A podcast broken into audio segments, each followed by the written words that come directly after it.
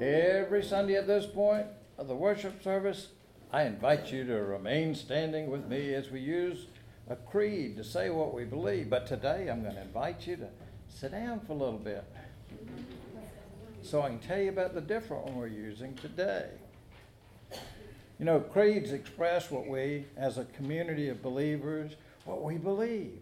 Statements of faith affirm our beliefs about God, about Jesus, about the Holy Spirit, about humanity, the church, the world. Creeds also counter understandings that are prevalent in surrounding culture that don't coincide, don't fit with our faith.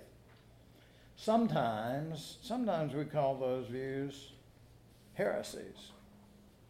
So creeds clarify beliefs and contradict heresies.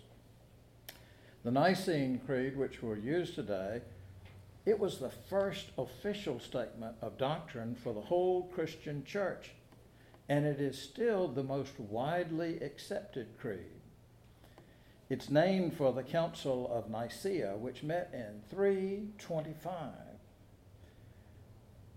The creed we use today had some changes made at another ecumenical council about 381 in Constantinople.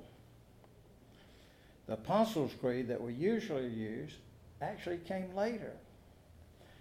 Well, let me give you just a little history. Roman Emperor Constantine won a major battle at Milvian Bridge outside Rome, he defeated his brother-in-law. You think you might have family challenges. He had to fight his brother-in-law. In October of 312, well, not only did that victory solidify his hold on the Roman Empire, Constantine gave credit for his victory to Jesus, and he made Christianity the religion of the Roman Empire. In fact, his motto was, though his was in Latin, one God, one Lord, one faith, one church, one empire, one emperor. But there was division in the church, so he called this Council of Nicaea to kind of sort things out. Now, let me just say that part of the controversy was that a man named Arius was teaching that Jesus was somehow less than God in the sense that he had not always existed but was created by God. So one issue of the Nicene Creed emphasized was that all three persons of the Trinity, this being Trinity Sunday, we'll focus on that, all three persons of the Trinity are equal. Along the way, you'll notice a funny phrase, very God of very God. Just remember that very is another way of saying truly. So this creed is saying that Jesus is not somehow God Jr., but truly God. So let us now use the ancient words of the Nicene Creed that are found in your hymn book.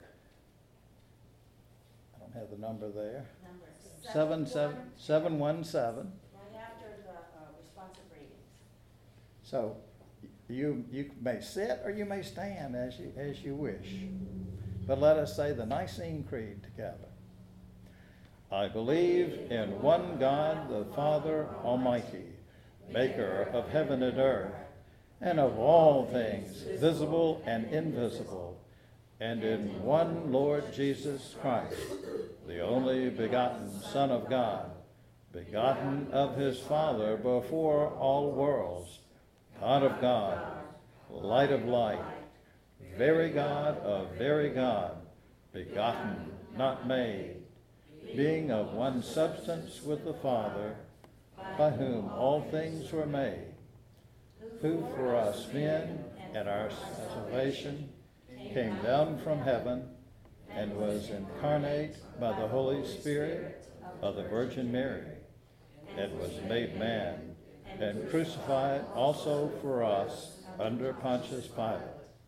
He suffered and was buried, and the third day he rose again, according to the Scriptures, and ascended into heaven, and sitteth on the right hand of the Father.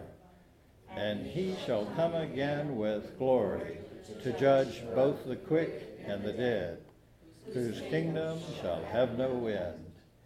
And I believe in the Holy Spirit, the Lord and giver of life, who proceedeth from the Father and the Son, who with the Father and the Son together is worshipped and glorified, who spoke of the prophets, and I believe in one holy Catholic Church.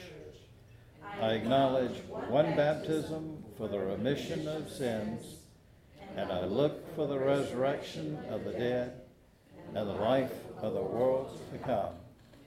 Amen.